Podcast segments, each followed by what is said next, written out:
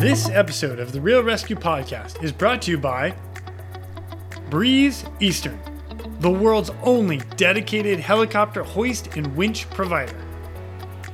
SR3 Rescue Concepts, because you don't know what you don't know. And Life Saving Systems Corporation. We do our work so you can do yours. Tough gear for tough jobs. Breeze Eastern. They dedicate themselves to our helicopter rescue world. Since the very first helicopter rescue in November of 1945, Breeze Eastern has designed and manufactured superior rescue hoist solutions. While much of the technology and the unique mission requirements have changed over the past 75 years, their commitment to the rescuers, the operators, and those being rescued has not. Contact them today by visiting them at breeze-eastern.com. SR3 Rescue Concepts is a training company that can help with your helicopter training, a standardization and safety check, or maybe just an audit or an FAA refresher. They are here to bring your agency up to date with the most current techniques, rules, regulations, and equipment. The training staff is awesome. With the certified flight instructor pilots, experienced crew members, which I am happy to say that I am one of them, they offer training in rescue, medical, tactical, firefighting, ground operations, and night vision goggle use. SR3 is also partnered with Petzl to assist with personal protective equipment and the highly specific Lazard. SR3 also goes beyond the helicopter world as they provide high angle rescue training and tactical medicine training. Contact them today at sr3rescueconcepts.com or over on Instagram at sr3 underscore rescue. And Life Saving Systems Corporation. They manufacture the world's toughest helicopter rescue gear. From my favorite harness as a rescueman, the Triton harness, to the rescue baskets, the litters, and of course, the most popular hook in all helicopters, the D-Lock. The team at LSC will cut, bend, sew, weld, and machine these products into existence every day. We do our work so you can do yours. LSC, tough gear for tough jobs. Check them out today at lifesavingsystems.com and follow them on Instagram at Rescue Gear. That's at R E S Q G E A R. Our next guest is the first guy I have coming from France. And actually, I had a chance to sit down face to face with him, which was even more fun for me because I don't get to do that very often. So, my friend, Terry Didat, was a pilot for the French Navy and then eventually the French Coast Guard. He also flew outside of that in Kazakhstan and down with me in Saudi Arabia. We've had a great time together, and uh, the greatest part about it is even though our countries were different that we flew in and that we learned in, when him and I got into the helicopters together, it was on point. We knew the exact thing that each of us were going to do.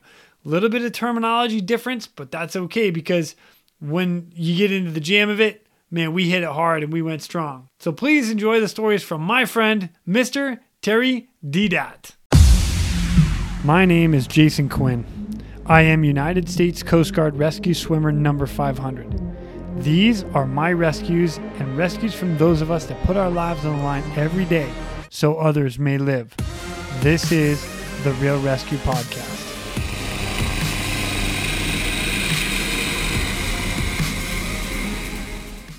Ladies and gentlemen, welcome back to the Real ResQ Podcast. With me today, sitting with me right here, is my friend Terry Didat, who is from France and used to fly with the French Coast Guard. French Navy and French Coast Guard, Both. which is the same entity. Same but different? They, they they are same but different. They don't do we don't do the same missions, Oh. but Coast Guard is dedicated to search and rescue. See that? All right. Hmm. Wait, I'm sorry. Coast Guard is dedicated to search and rescue? Search and rescue. The Navy we have the we have multiple missions, including search and rescue. Okay. Coast Guard is just search and rescue, having in uh, you are you have the responsibility of the zone. Oh, is, okay. The France is divided into uh, five zones. yeah. in each zone there is a Coast Guard station that we call in French service public, public service. Public service. Okay. And Service the- public. Sorry. I, I'm gonna I'm gonna translate a bunch of this. 'cause- Yeah. Jerry, man, I love you. Come on, baby. So at my time, those places were geared by Dolphin and the same than your Yeah. Coast Guard, Yeah. not the same engines, Right. but the So, same helicopters. Yeah, same helicopter, but um, Frenchized is vo- Yeah. versus Americanized. And- exactly. Exact. Yeah, you guys actually have a better helicopter style. Um, I don't know about now. I think it's pretty comparable now, but the first one that that the U.S. got from France was like the French helicopter was awesome, and then the Coast Guard got it, and they had to Americanize the helicopter by making it 51% American. you know, parts, engines, gearbox, so on and so forth, and it. that's it the just- H65 on your side. Yeah. For us, we began with the Dolphin N, so it's basic aircraft, no complicated autopilot. We didn't have a great uh, flight director, great coupler. So we had to. Uh, it's a it's a three cues. We didn't have uh, the full four axes. Oh, So Yeah. we had to train to go to the over by night by hand. We didn't have any trans down. so still those helicopters are operated, but also we have in some of those zones, we have the NH90 okay. in the English channel, and we have Dolphin N3 fully capable to transdown. So Nice. Yeah. Nice. So But that's then, good you, you had evolution. to actually fly the aircraft. Yeah, and they made the they made the threshold experience for uh, the pilots going from the navy to this special Coast Guard Yeah. uh, detachment, Yeah. which was 2,500 hours. You The had minimum- 2,500 hours just to get into the the Yeah, French the- Coast Guard. The minimum for the captains was that Wow. Because- oh, that's cool. Because the the equipment of the helicopter uh, was not fully 100% satisfactory. So we had to have experienced guys to conduct search and rescue over the sea, going low level by hand, Nice. not assisted. Wow. Yeah. Man, that's solid. That's solid work. Yeah. The only assistance we have is the co-pilot to manage the height when we Yeah. are in hover. And, and I've seen stickers in the aircraft that says "co-pilot, sit down, shut up, don't touch anything." So, Uh, they, in my time, they were allowed to do. yeah. Yeah, hope so. especially the, the, the, the collective pitch. They Yeah. were the, they were the manager of the height when uh, when we were involved in doing some survival pickup. yeah, You are busy looking outside. Your height can vary, and whenever you go, let's say below 50 feet, the co-pilot takes the, co- the collective pitch and says, "I'm going back to 50." So it's a kind of nice. coupler, Yeah. but human one. Yeah, That was one of the procedure we set to balance the lack of of axes of cues. You know, I there's a lot of respect for that too. You know, I a couple of the cases I had, it was co-pilot was backing up the pilot, and it was basically the two of the guys up front flying it together. In the case you and I did, it was kind of similar. Where a lot of talk between you and Chris and you Yep. all that going on the whole time. Man, that's that's pretty awesome. Well, well man. Uh, well, before we go too much deeper, tell everybody who you are, where you're from, and and how you got into search and rescue. So I am Thierry Didat. I am a former French Navy pilot. Before that, I was an air traffic controller. With the internal recruitment, I could jump into the pilot side. Did my course in 1988. Uh, ended my course in 91. Uh, I was dedicated on uh, uh, doing basic search and rescue, what we call coastal one, on the Alouette. The So just by day, Yeah. Alouette 3, just Yeah. by day. Uh, pollution reports as well. So really basic missions. But using the Alouette without any GPS, without anything, just the dead reckoning method. So we had to see the coast, at least. So that was my Don't first. Go too far out. No, don't go too far. but we did some good uh, missions. And um, then I went to the WG-13 Navy Lynx, where I spent almost seven years. I did all my qualifications in on the uh, on this helicopter. I did uh, the main missions were anti-submarine and anti-sub anti-surface warfare. As a secondary missions, we had to do the uh, maritime counter-terrorism. We had to do the search and rescue, and we were trained for that. And we did many, uh, even in the deep sea from the frigate, because the WG-13, the Lynx, the Navy Lynx, was uh, assigned on board uh, anti-submarine frigates going all over the world. So. Wow. At the end of uh, this uh, period, I went to the uh, public service, the Coast Guard, Okay. in 1999, uh, where I used the, I flew on the uh, Dolphin and did many, many search and rescue, pollution reports, uh, narco traffic, uh, whatever is dedicated in the zone. My zone was the uh, English Channel between France and England Nice. covering from the Mont Saint Michel, which is the west of Normandy, till the east of Normandy, up to England. Wow. And we were sharing the zone from England with the search and rescue helicopters, and at this time was CHC Okay. S61. So we were sometimes involved in search, airplane search or ship search with the CHC S60 S61 uh, helicopters. No kidding. And a few years after, I was in CHC. so uh, then from 91 to 2002 and and then I went to the Middle East as an instructor in Abu Dhabi on the Panther which is the military dolphin with the four axis now full trans down. and I was among the mission we had to teach was the search and rescue as well nice. then Saudi Arabia in Jeddah in the Saudi Navy, teaching the search and rescue and all the anti-surface, anti-submarine, etc. On the Dolphin as well. Which And- they, they don't they don't fly dolphins in Saudi Arabia anymore. do They do, yeah. They do. They still here. They do in the west, in the Red Sea. They do Ah, the Okay. dolphin, and they have dolphin uh, search and rescue. Nice. I thought it was all like two two five and No, no. and okay. And then, Cool. uh, and then I, I went to the. I took my retirement in 2007, and went in 2008 in uh, CHC, Kazakhstan, Malaysia. Is that where you started flying the one thirty nine? The f- yes, the one for 139 was in 2010. Yeah. Nice.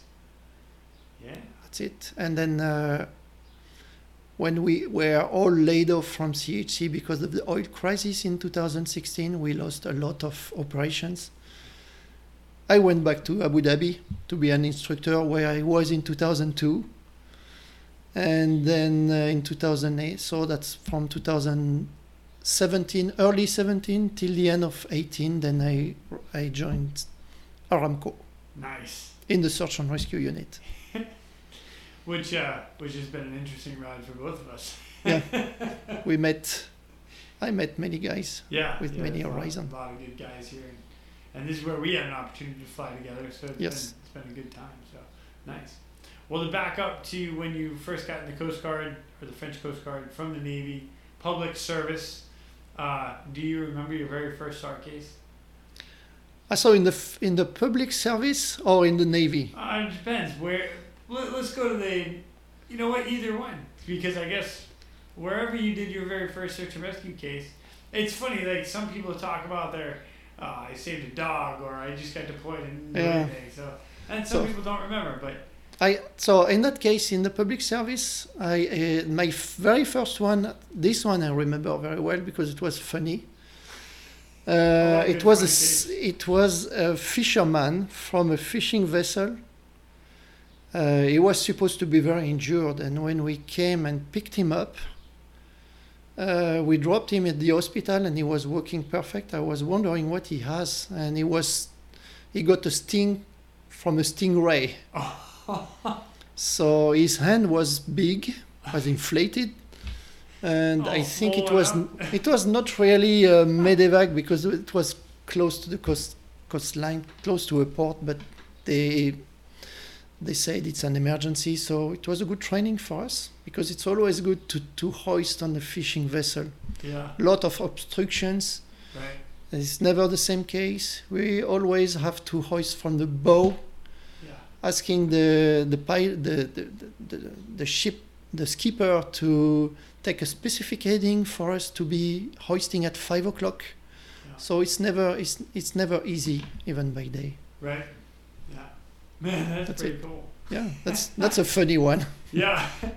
Dude got hit by a stingray. Oh Yeah. man, my hand's falling up. Then it's my very first one. We were cold and I was washing my car at the station. So I had to stop and, and jump in the helicopter.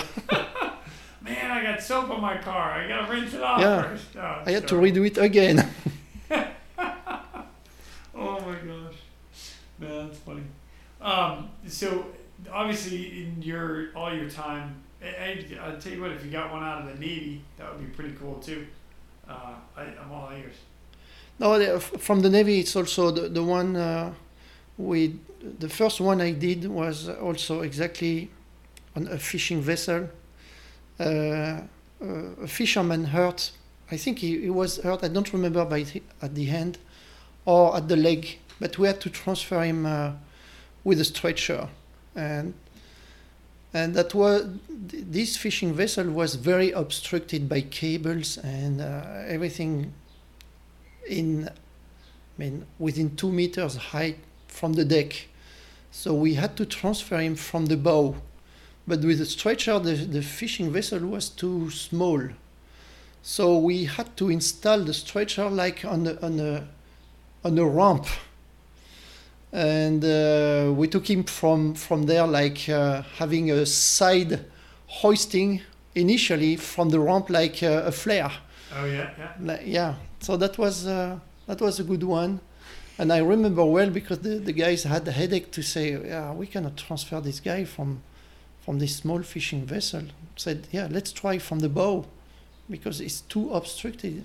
Even on the bow, there was the cabin was closed, so there Yeah. were big antennas Yeah. from the cabin, so we had to be very high, and it was also an interesting transfer by uh, the stretcher by the hoist.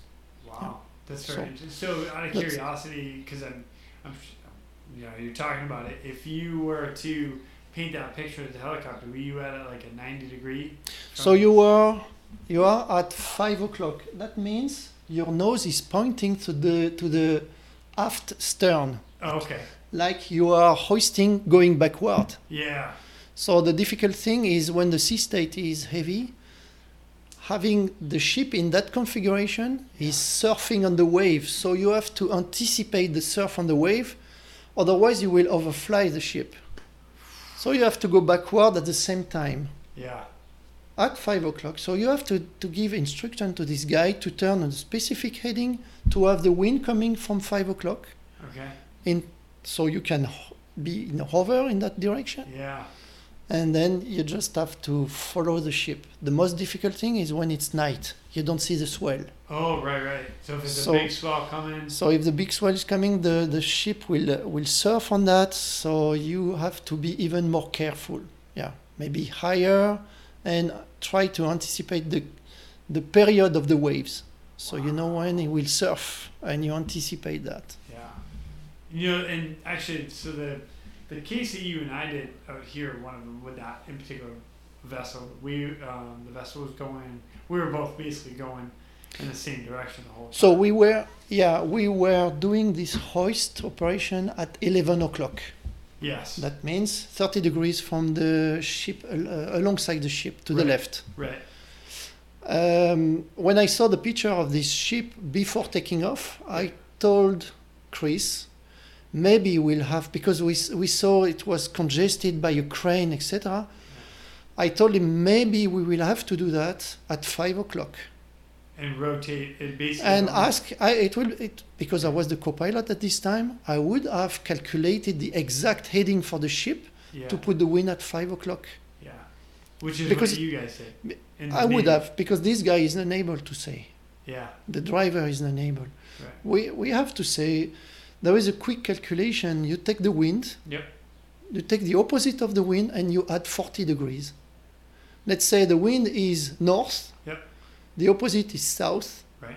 You ask the ship to go 220 heading, 225. And then you will have the wind at 5 o'clock. Wow. Quick calculation. Well, that's So Chris said, I'm not very comfortable with that. I've not done that, but it can be an opportunity, yeah. can be an, op- an option.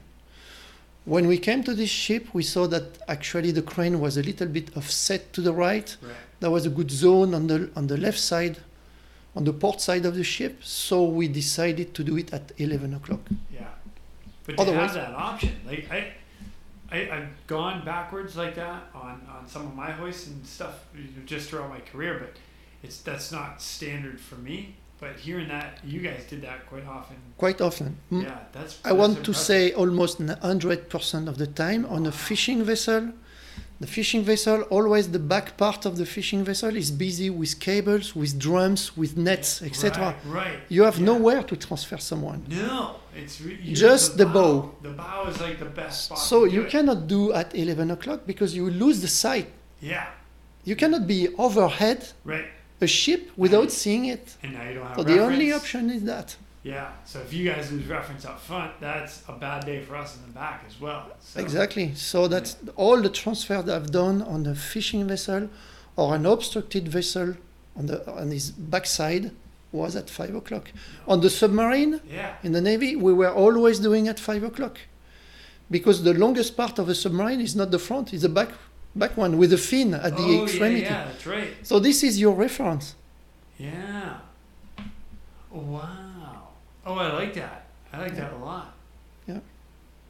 Man, that, that's that that's good. Holy cow! See, this is why I talk to you. This is good Yeah. stuff.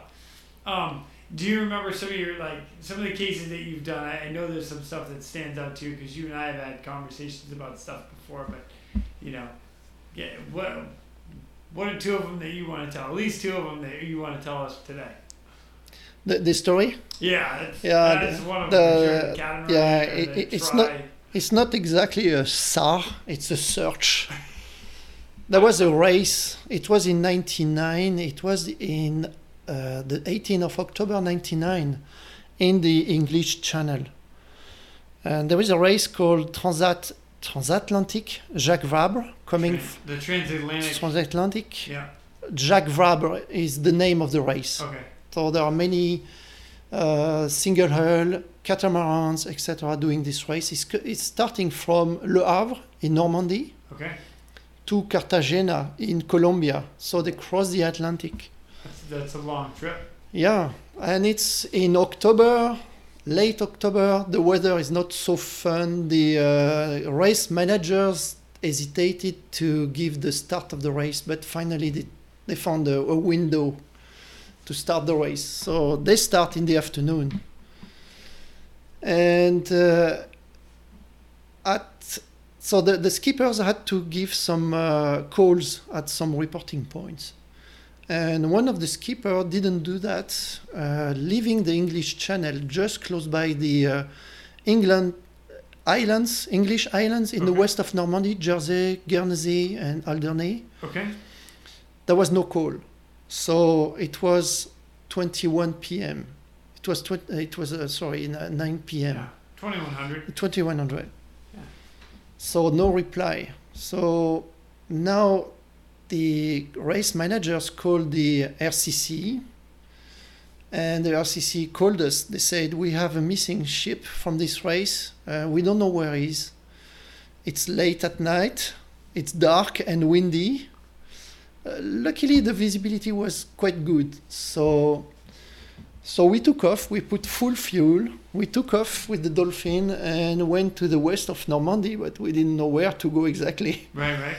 So I began a kind of um, ladder search on a fictive point, trying to go from east to west of the English Channel, Just based on. based their- on where they should be Yeah. Okay. by by the race manager's calculation, Nice. estimation. So this is something to bring up. So you made the the call to do the ladder search, and did you design the whole ladder search in the aircraft? Like So- At this time, we had only one GPS, no needles, nothing. We had to do this mentally.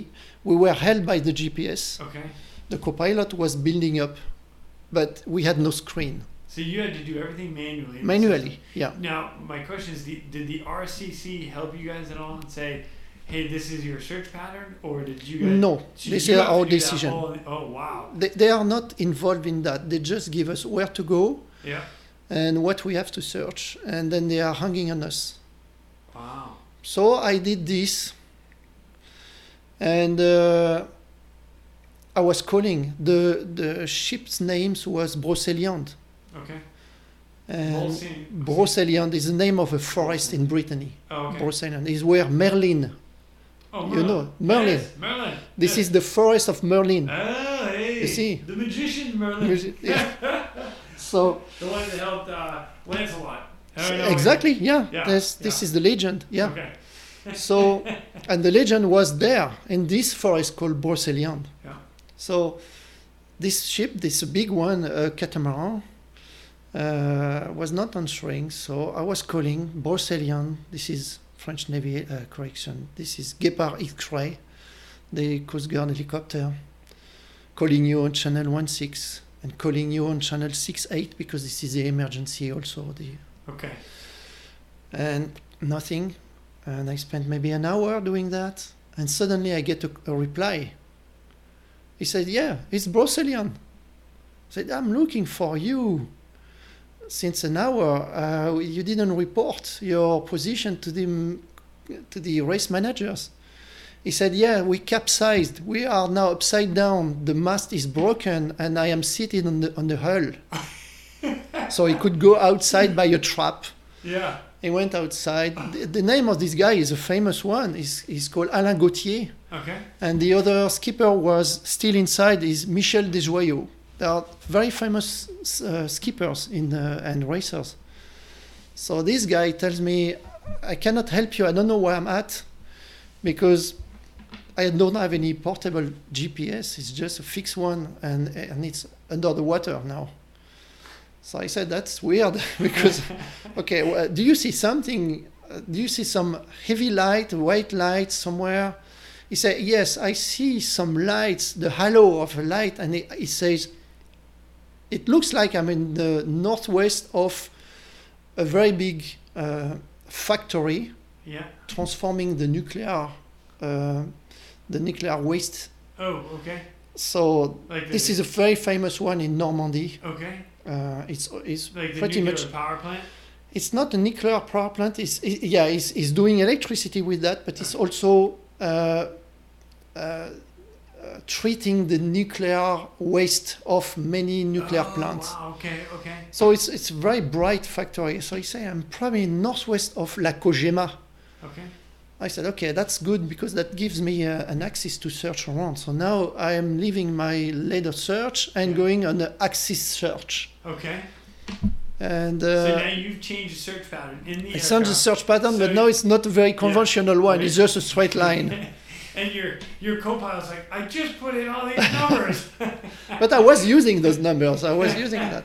Good job, co-pilot. So, so then we went to this uh, straight line search, and by the radar, I, I couldn't detect this very weak echo, so I could detect tankers in the in this English Channel, cargo ships, etc., Right. but nothing Well- very consistent. And like you and I talked about like earlier, that once the vessel's upside down, so it, you're not going to get a radar bounce off Mm, anything with There it. is no no big surface to Right, reflect the, the energy of the uh, of the radar, so you have nothing. So I I, I had an idea. I, I told him, uh, I'm I'm going to your zone, but I, I cannot I cannot see you on the radar. So let's do something. I will switch on all my lights, the sunlight, the three landing lights, Yeah. everything, all my strobes, everything, and I will circle.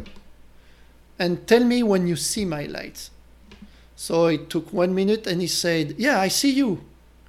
I said, "Okay." I stop my turn, I will turn to the opposite. Tell me when you see me. I see you. And we were doing a kind of light homing. he was guiding me. So very quickly, I was on the proper axis to go towards this position. So I told him, "Do you have a lamp on you?" And he said, "Yes, I have. A, it's not very bright, but." So I said, "Switch it on and make like uh, flashes. Yeah, flash it." Are you guys flying with night vision goggles at this point? Uh, only the uh, on because this no, we were not on the front. We didn't have yet the uh, the uh, capability. Oh, It- yeah. the, the aircraft was not capable. okay. Only the uh, hoist operator was. Then we went, but Yeah. Only the the time. So now uh, I see the flash of his lamp. So now we are okay. I tell him, okay, we are on your way now.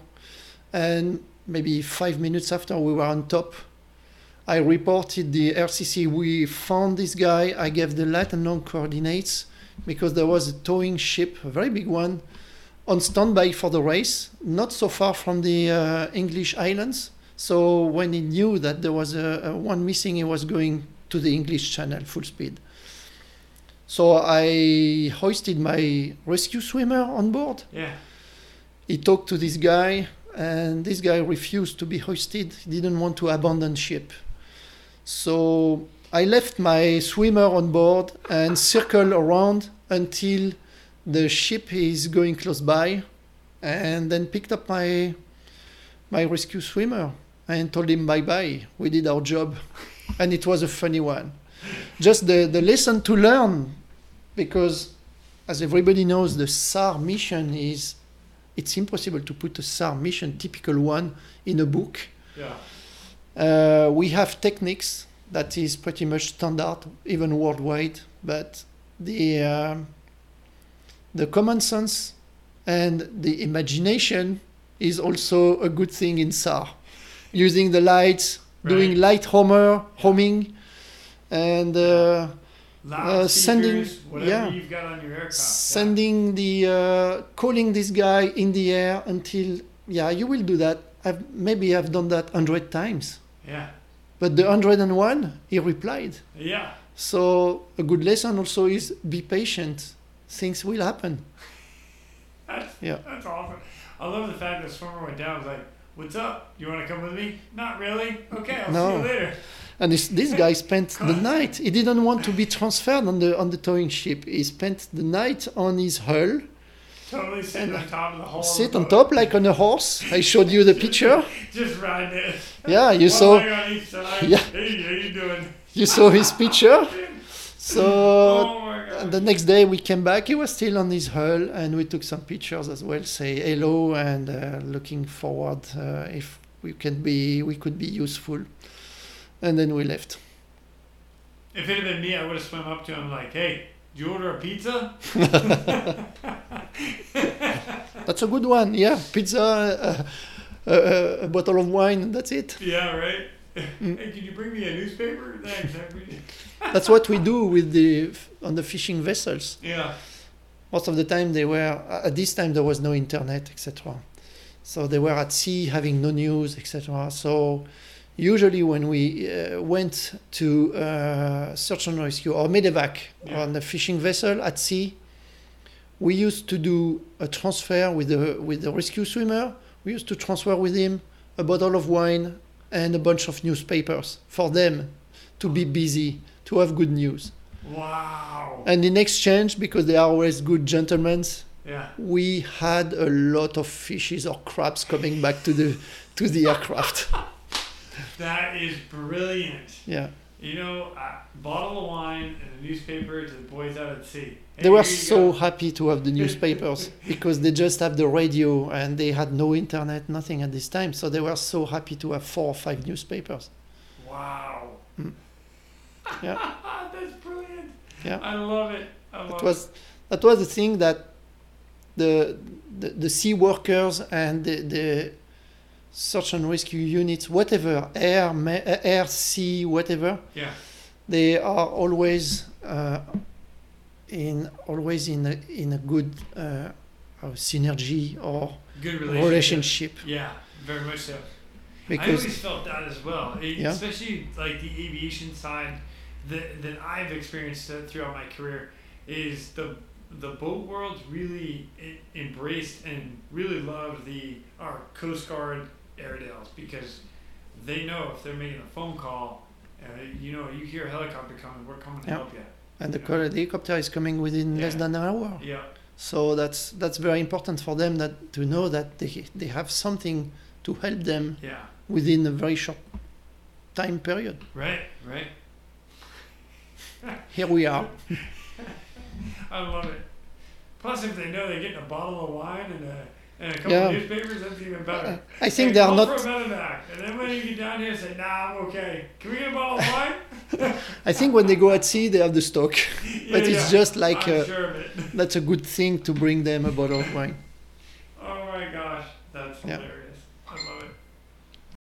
So that's that's one good uh, memorable case. What else you got? Oh, uh, no, I don't have anything more. Uh, no, I don't have any other.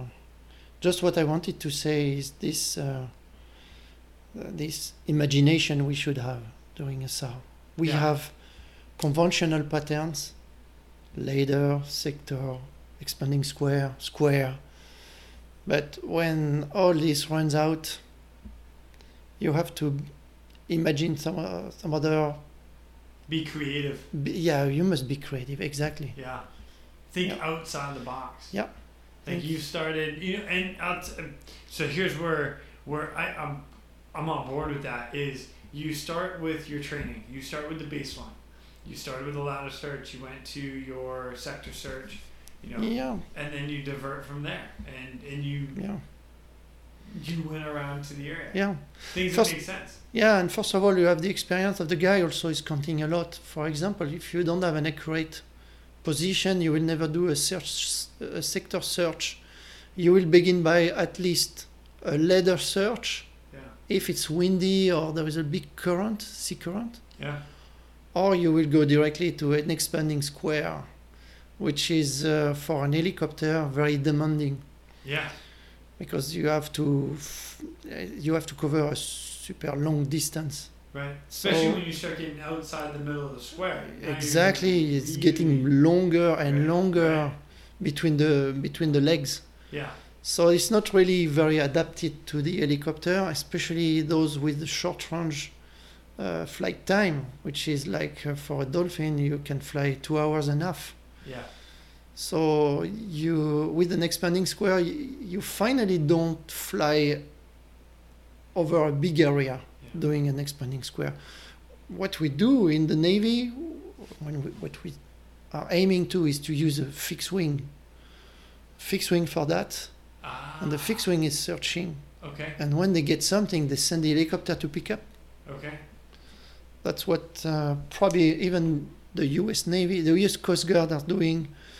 Use the best asset at the best moment, at the Right. best time.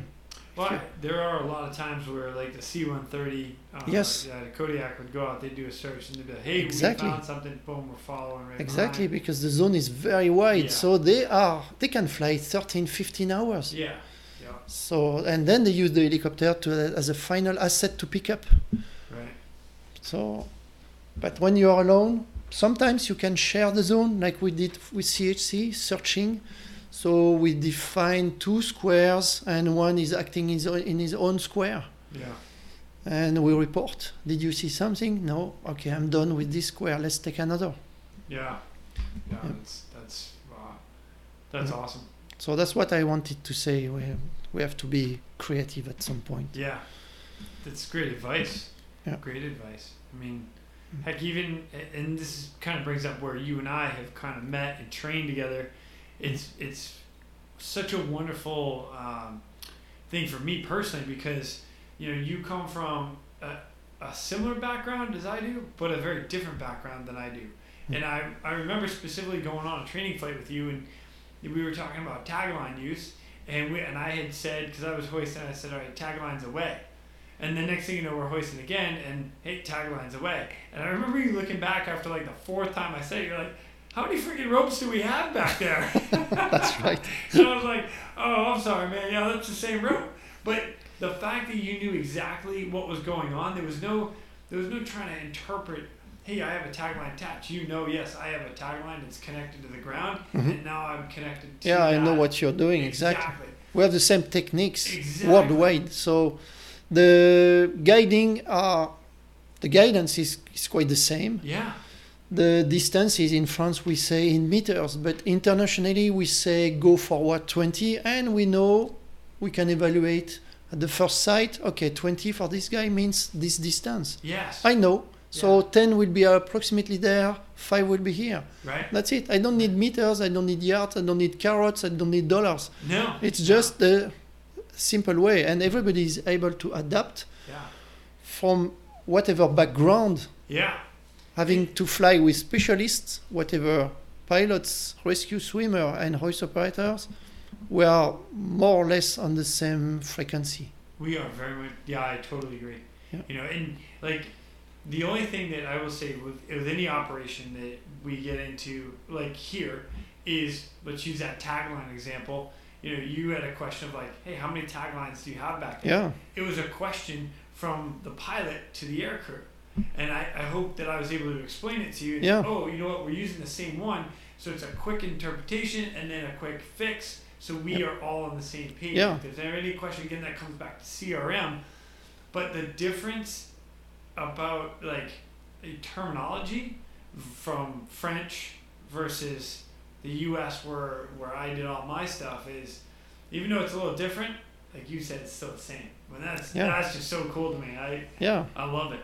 Yeah, exactly. So The best thing should be to do the guidance, everything in French. That would be helpful oh yeah, for yeah. me. Do everything in French. Yeah. Okay. Bonjour. Because- that's Yeah, about as far okay, as that's a good one. and for me, tagline away, something away is, is gone. it was gone. I promise. It was just coming back. yes. So yeah, that's a good one. Oh yeah. So no, I, I, I really I, I was digging that. I, I I enjoy flying with you very much just because of your experience and you know even this talking about your you know five o'clock hoisting Mm-hmm. the vessel, having the vessel kind of surf the wave. That's you know that that's just a different a different technique that works. That So- works because the, the ship can still dr- uh, still his engines. Yeah. Uh, What you cannot do is when an, a ship has is unable to uh, get some speed, like a ship with an engine failure Yeah. or a sailing ship with uh, sails destroyed.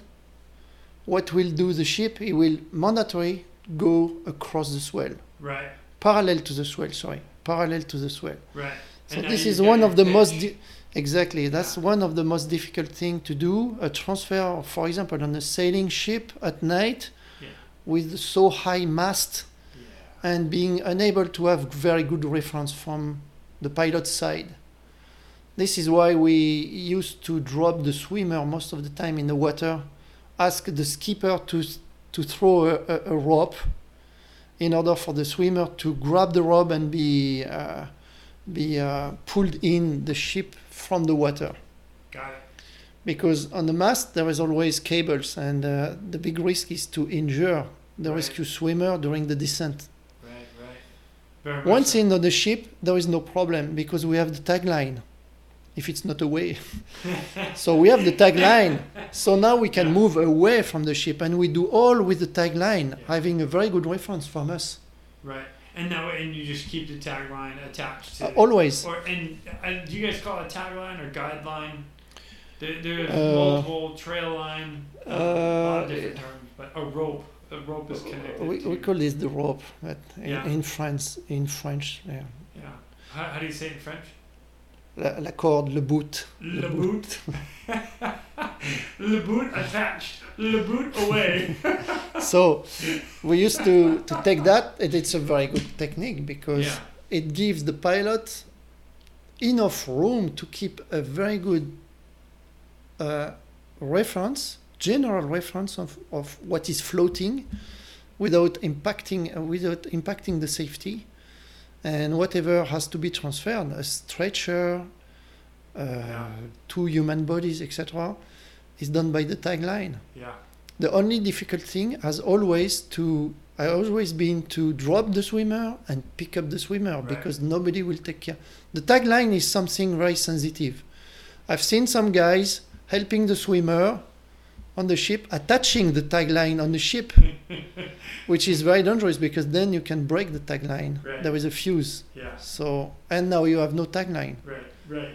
So, so it's always the big difficult part. If the if the rescue swimmer can brief perfectly the, the, the crew of the of the ship, then yes, the pickup is easy because they will hold the tagline, we will raise the, the swimmer and take the tagline. But doing the uh, the tagline first on a ship is always risky. Right.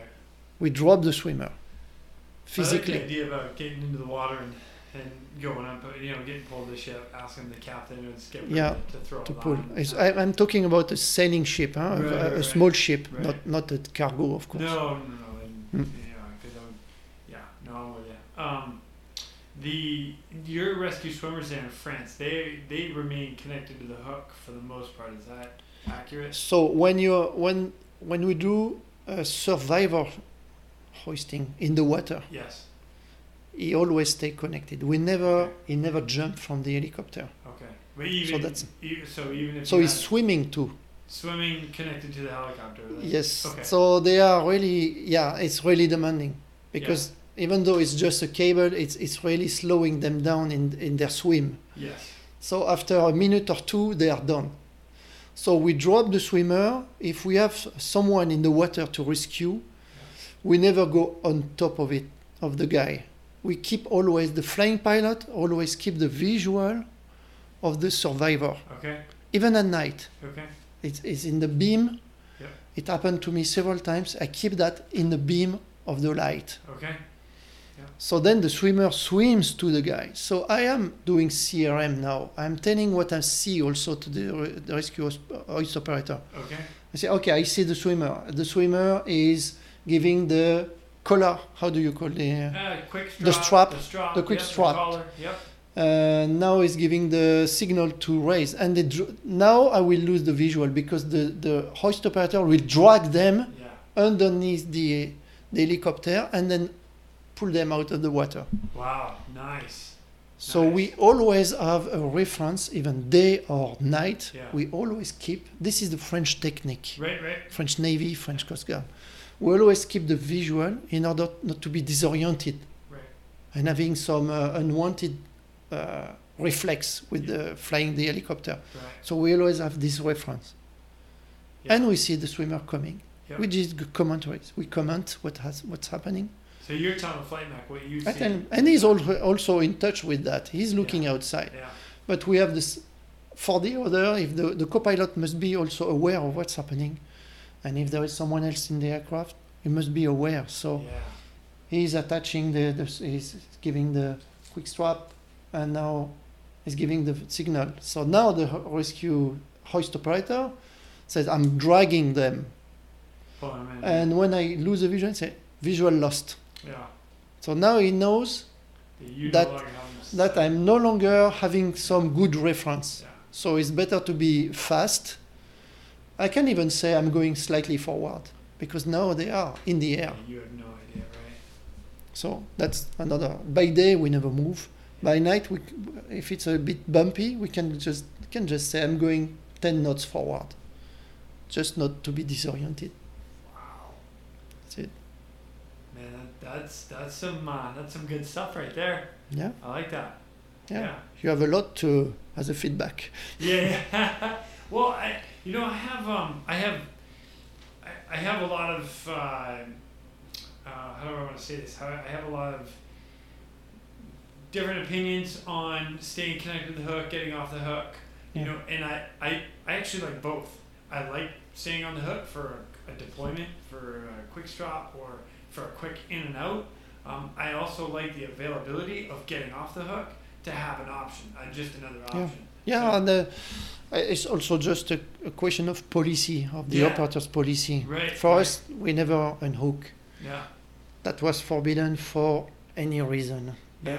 I don't have the reason. Maybe it's because if the swimmer gets bad, he's still It's connected. Yeah. Sometimes we have uh, we have some assistance to provide to fishing vessels. Sometimes they get their net in Right. Right. in the, in the, in the propellers. Right. Next So- you know, your swimmer's stuck in the gear. Yeah. So what's happening is uh, uh, we had that one time, and the, the net is very hard to cut. Right. So we got this guy still on the on the hook because when the net got separated, it can drive the. It's so heavy it can drive the swimmer down. Wow. Yeah. So- yeah. Exactly. They always have to be two in that case. So we, my swimmer never went to a net disengagement alone. We used to take some uh, deminers. We had deminers in duty in the in the military harbor close by the the station. Okay. We take them, and they are here to cut. And the swim, our swimmer was with them to help. Wow. Yeah, So and they all monitor themselves Okay. Not- to be sure that nobody is engaged with some, like some part of the net in the bottles or Yeah. whatever. Yeah. We get two guys in down in the At water. least two. Yeah. There were sometimes three Wow. Wow. to disengage because it's very, very tough. A Yeah. net is very tough, so they had to use sew, sew the net. Power. Yeah. Power. That's So there's a little joke there. I, I'm going to tell everybody it's hilarious. so I get in the helicopter with, with Terry and we're getting ready to take off. And uh, I think you're sitting left seat and he's calling power. So the 139, as you're, you're calling power, it was power, power, power, TVP, rotate. With my French accent. it's too late. I will not change that. You know what? I don't want to change it at all because I absolutely love it. And it makes me smile every time I get in the helicopter. That's good. Oh man, Terry, I can't thank you enough for coming on uh, and Thank sharing you. the stories, man. This is, this has been a pleasure. Been yeah, awesome. thank you very much for that. Yeah. You're welcome. Yeah, this is awesome. So until the next time, we Yeah. get together and go Okay. flying some more. I Yeah, appreciate it. Thank you. Awesome. Yeah, bye. And that, ladies and gentlemen, we are out of here. Dude. Thank you for tuning in. We hope you enjoyed this episode of the Real ResQ Podcast. Please take a minute and, like my daughters like to tell me, like and subscribe. Oh, yeah. I'm pulling chocks and taking off. But before I go, if anyone out there has a rescue story that they would be willing to share, I would be humbled and honored to have you as a guest. Or if you have any questions about any of the rescues or anything else that we talk about here on this podcast, send me an email. TheRealResQ at gmail.com. That's T H E R E A L R E S Q at gmail.com. You can also check us out on our Facebook and Instagram page at The Real ResQ. That's at T H E R E A L R E S Q. I also want to give a special thank you to all of you staying on the watch today. Always remember that when that SAR alarm goes off, those in distress are praying for a miracle. They are going to get you. Until next time, fly safe and swim hard.